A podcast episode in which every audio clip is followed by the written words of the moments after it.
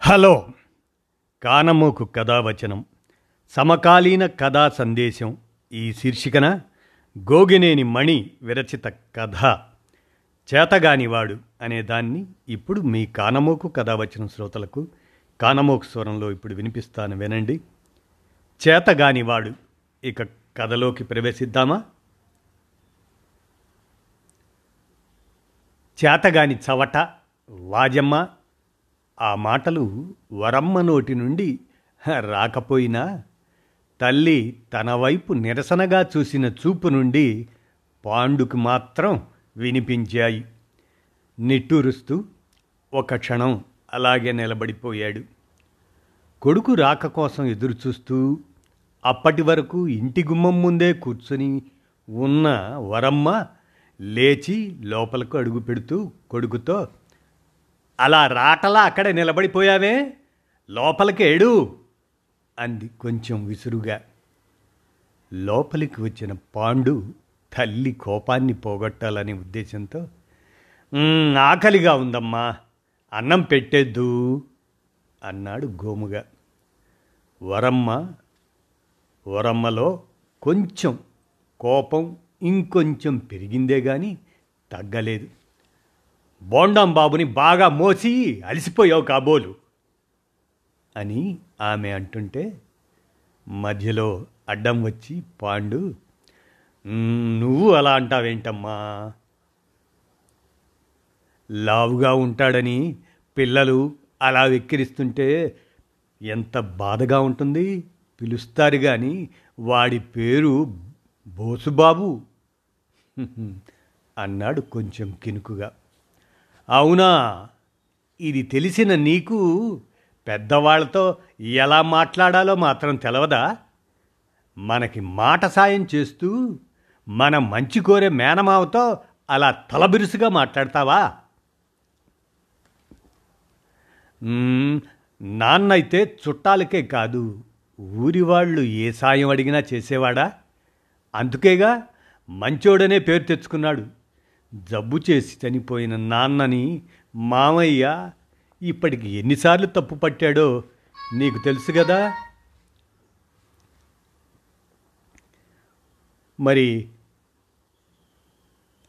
అలాంటి నాన్నని ఈ ఊళ్ళో వాళ్ళందరూ ఎంత మంచివాడో అని అంటే ఉంటే మామయ్యేమో నాన్నని చేతగాని వాడు అని ఎన్నిసార్లు తప్పుపట్టాడో నీకు తెలుసు కదా తన చేతగానితనాన్ని నాకు వారసత్వంగా ఇచ్చిపోయాడని అంటుంటే నాకు కష్టమనిపించి విసురుగానే జవాబు చెప్పాను.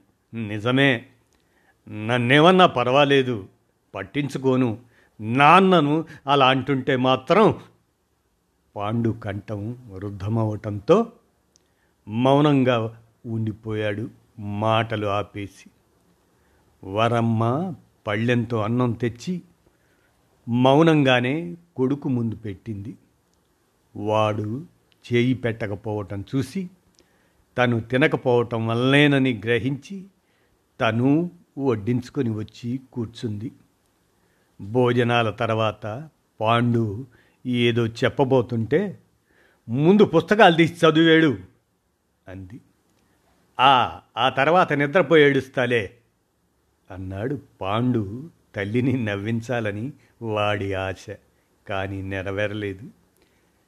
తండ్రి చనిపోయినప్పటి నుంచి మోడు వారిపోయిన ఆ మోములో చిరునవ్వైనా చిగురించటం వాడు చూడనే లేదు పాండు నిట్టూరుస్తూ పుస్తకాలు తెరిచాడు. గోడకి చేరగిలపడి కూర్చున్న వరమ్మకి భర్త రాజయ్య గుర్తు వచ్చాడు. గుండె బరువెక్కగా గట్టిగా నిట్టూర్చింది. రాజయ్య ఉన్నంతకాలం ఆమెకు ఏ విషయంలోనూ చీకు చింత ఉండేది కాదు. ఉన్నంతలో ఏ లోటు రానివ్వకుండా చూసుకునేవాడు. ఉన్న కొద్దిపాటి భూమిలో కూరగాయలు సాగు చేస్తూ రాజయ్య పై పనులకు వెళ్ళేవాడు. ఆ పైన పచ్చగడ్డి అమ్మకము ఎంతో కొంత ఆదాయాన్ని తెచ్చిపెట్టేది.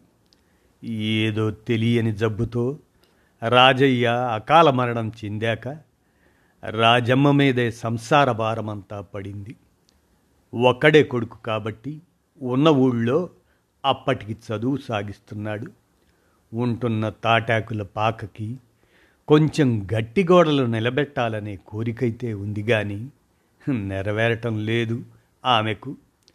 ముందు ముందు ఇంకా ఎన్ని విధాలైన ఖర్చులుంటాయో ఎలా నెట్టుకు రావాలో అనే దిగులు ఆమె గుండెల్లో గూడు కట్టుకునే ఉంటుంది. అన్నట్లు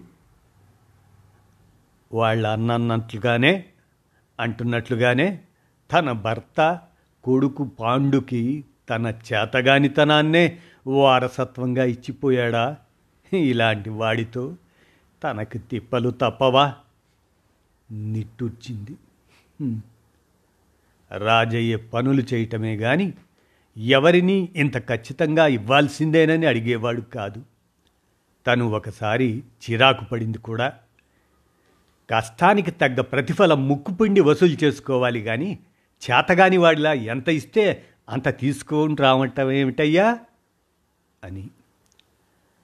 అందరూ మన ఊరి వాళ్ళు అయిన వాళ్ళే. భుజాల మీద చెయ్యేసే నెయ్యమే ఉంది కానీ ముక్కుపిండి వసూలు చేసే వ్యవహారం నా దగ్గర లేదు. అందుకే ఆనందంగా ఎంత ఇస్తే అంత తీసుకోవటం అలవాటైంది అంటూ చిరునవ్వుతో ఇంకో మాట అన్నాడు. మీ నాన్న మన పెళ్ళికి మూడెకరాలు ఇస్తానని చెప్పి ముప్పావు ఎకరంతోనే సరిపెట్టేస్తే తగువు పెట్టుకోకుండా నిన్ను నెత్తిన పెట్టుకున్నానా లేదా? అబ్బో ఏమో అనుకున్నాను కానీ నీకు మాటలతో మెత్తగా వాతలు పెట్టడం వచ్చునే అంటూ కోపంగా చూడాలనుకుంది కానీ వీలుగాక నవ్వేసింది. అవును మరి అతను తనను పువ్వుల్లో పెట్టినట్లుగా చూసే మాట నిజమే? కాదనటానికి లేదు. అంత మంచి మనసు తోడుగా ఇచ్చినట్లే ఇచ్చి ఆ భగవంతుడు తన దగ్గరికి తీసుకెళ్ళిపోవటానికి తొందరపడ్డాడెందుకో మరి. తన అదృష్టం అలా ఉంది. కొడుకైనా ప్రయోజకుడయ్యే సూచనలు కనిపించటం లేదు. ఇప్పటికి చిన్నవాడే కానీ చేతగాని లక్షణాలు స్పష్టంగా కనిపిస్తున్నాయి అంటాడు కొడుకు గురించి అన్నగారు. అందుకు కారణాలు ఉన్నాయి. తన దూరపు బంధువు కామయ్య తన ఆవుని తమ పచ్చగడ్డి మడిలోకి తోలి తేరగా మేత ఖర్చు తప్పించుకుంటున్నాడనే విషయాన్ని తమ చెవిని వేసి అతనికి తగిన శాస్తి చేసే పనిని పాండుకి పురమాయించాడు. వాడు చిన్నతనంలోనే కర్రసాము నేర్చుకుని గురి తప్పకుండా ఒడుపుగా కర్ర విసిరే నైపుణ్యము సంపాదించాడు. అంతేకాదు పరుగు పెట్టాడంటే చువ్వలా దూసుకుపోతూ ఎంత దూరమైనా చిటికిలో చేరగలగటం అది కూడా అతనికి అలవడిన విద్యే. అయితే పాండు మేనమామ చెప్పినట్లుగా కాకుండా పూర్తి వ్యతిరేకంగా ఆ పని చేశాడు. గురి చూసి ఆవు కాళ్ళు ఇరగ్గొట్టకుండా దాన్ని బయటకు అదిలించి వాళ్ళ ఇంటి దగ్గర ఓ పచ్చగడ్డి మోపు వేసి కామయ్య తల్లికి మీ ఆవు రోజు వచ్చి మా మడిలోని గడ్డి మేస్తుందమ్మా. పాలిచ్చే ఆవుకి కడుపు నిండా తిండి పెట్టాలి కదమ్మా అని చెప్పి వచ్చాడు. ఆ తరువాత తల్లితో కామయ్యకి శాస్తి చేయడానికి నోరు లేని జీవి కాళ్ళు విరగొట్టడం ఏమిటమ్మా? పాలిచ్చే ఆవును లేవకుండా చేసి వాళ్ళను శిక్షించడం కంటే ఇలా చేసినా సరిపోతుందనిపించింది మరి అన్నాడు. వరమ్మ ఏమీ మాట్లాడలేకపోయినా భూమన్న మాత్రం పాండు మీద ఎంత చేతగాని వాడివేంటిరా అంటూ అరిచాడు. పాండు రోజు బడి నుంచి వచ్చాక నాలుగైదు మోపుల గడ్డి కొందరికి వాడుకగా వేస్తూ ఉంటాడు. అలాంటిది కామయ్యకు ఉచితంగా ఇచ్చి రావటం అతనికి బుద్ధి చెప్పినట్లు ఎలా అవుతుందో భూమన్నకి అంతుబట్టలేదు. అందుకే పాండుని కోప్పడ్డాడు. ఆ రోజు తల్లికి సంతోషం కలిగించాలని పాండు గట్టిగా అనుకున్నాడు. అంది వచ్చిన అవకాశాన్ని ఉపయోగించుకొని ఇంటికి సిమెంట్ గోడలు లేపి తల్లి కోరిక తీర్చి ఆనందం కలిగించాలనుకున్నాడు. అంతకుముందు పది రోజుల క్రితం స్కూల్లో జరిగే పరుగు పందెం పోటీకి పాండు తన పేరు ఇచ్చాడు. ఎవరో ఆ ఊరి వాళ్ళే తమ బంధువుల పేరు మీద టెన్త్ క్లాస్ పిల్లలకి పరుగు పందెం నిర్వహించి పదివేల రూపాయల అవార్డు ప్రకటించి ఇస్తూ ఉండటం జరుగుతుంది ఆనవాయితీగా. ఆ సంవత్సరం పాండు పేరు ఇచ్చాక ఇక మిగతా పిల్లలెవరూ ముందుకు రాలేదు. ఒక్క బోసుబాబు అనే కుర్రాడు మాత్రం ఇచ్చాడు. దాంతో పాండుకే ఆ బహుమతి వస్తుందని అందరూ అనుకున్నారు. అందుకే ఆ వార్త కోసం ఎదురుచూస్తూ కూర్చున్న వరమ్మకి అన్నగారు భూమన్న వచ్చి తమ అంచనా తప్పింది అని బోసుబాబే గెలిచాడు అనే వార్త ఆమె చెవిన వేసి యథాప్రకారం పాండుని నాలుగు మాటలని అతడు వెళ్ళిపోయాడు. కొడుకు గురించి అన్నగారు అన్న మాటలు గుర్తుకు రాగానే వరమ్మ కళ్ళు చెమరించాయి. కళ్ళు తుడుచుకుంటున్న తల్లి దగ్గరికి వచ్చి ఎందుకమ్మా ఏడుస్తున్నావు? అంటూ ఆరా తీశాడు పాండు. మన నొసట దేవుడు ఏడుపే రాసి పెట్టినప్పుడు ఏడవటం కాక ఇంకేం చేయగలం? కోపంగా ఉన్న వరమ్మ నిష్ఠూరంగా అంది. పాండు చిరునవ్వుతో చూశాడు. అందుకేనా? నువ్వు ప్రతి మాటకి ఏడు అని కలిపి చెప్తుంటావు. అయినా దేవుడు ఎప్పుడు ఎవరి నుదుట అలా రాయడమ్మా. ఒకవేళ రాసినా గాని మనం నవ్వుతూ బతికేసి ఆ రాతను వమ్ము చేసేద్దాం. సరేనా? తల్లిని ఎలాగైనా నవ్వించాలనే ప్రయత్నంలో అన్నాడు. చాలే మాటలకేం తక్కువ లేదు. శక్తి చాలక గెలవకపోతే అనుకునేందుకు ఏమీ లేదు. కానీ నిర్లక్ష్యం వల్ల ఓడిపోవటం మాత్రం తప్పే అంది.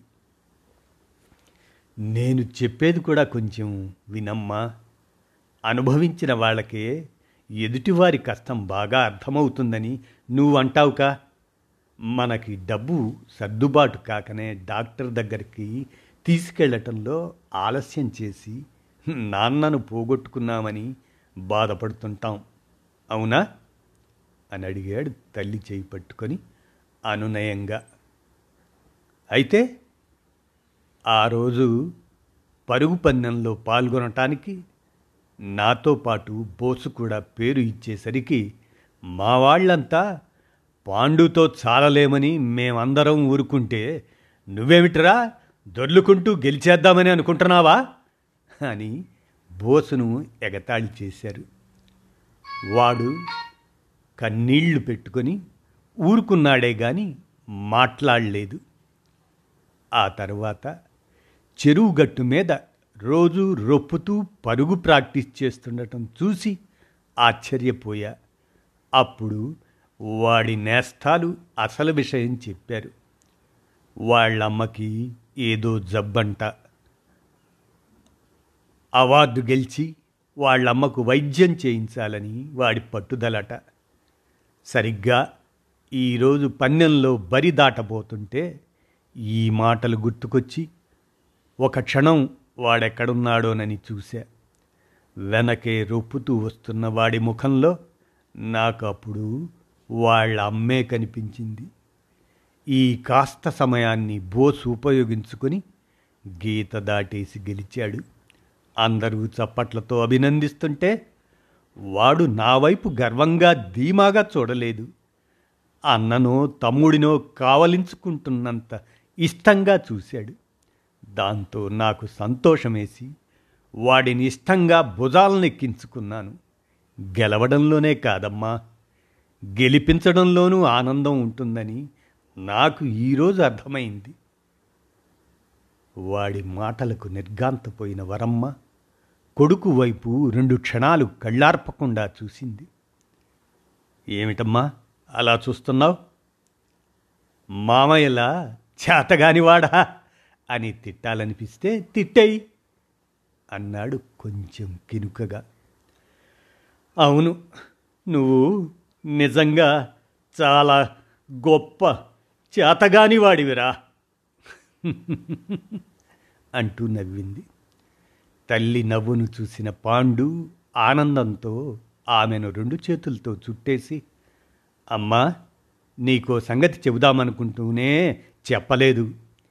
కామయ్య అమ్మగారు అతనిని ఏం మందలించారో తెలియదు కానీ కామయ్య నాతో మాకు కూడా ఓ మోపు పచ్చగడ్డి వేస్తుండరా డబ్బు ముందుగానే ఇచ్చేస్తా అన్నాడు తెలుసా? నేనే వద్దన్నాను. అమ్మకు చెప్పి నెలాఖరుకే తీసుకుంటానని అన్నాడు. పగతో కాకుండా ప్రేమతోనూ మార్పు సాధించగలమనే విషయం ఇంత చిన్న వయసులోనే నీకెలా తెలిసిందిరా? మీ నాన్న వారసత్వంగా అభిన లక్షణమా? పర్వాలేదు.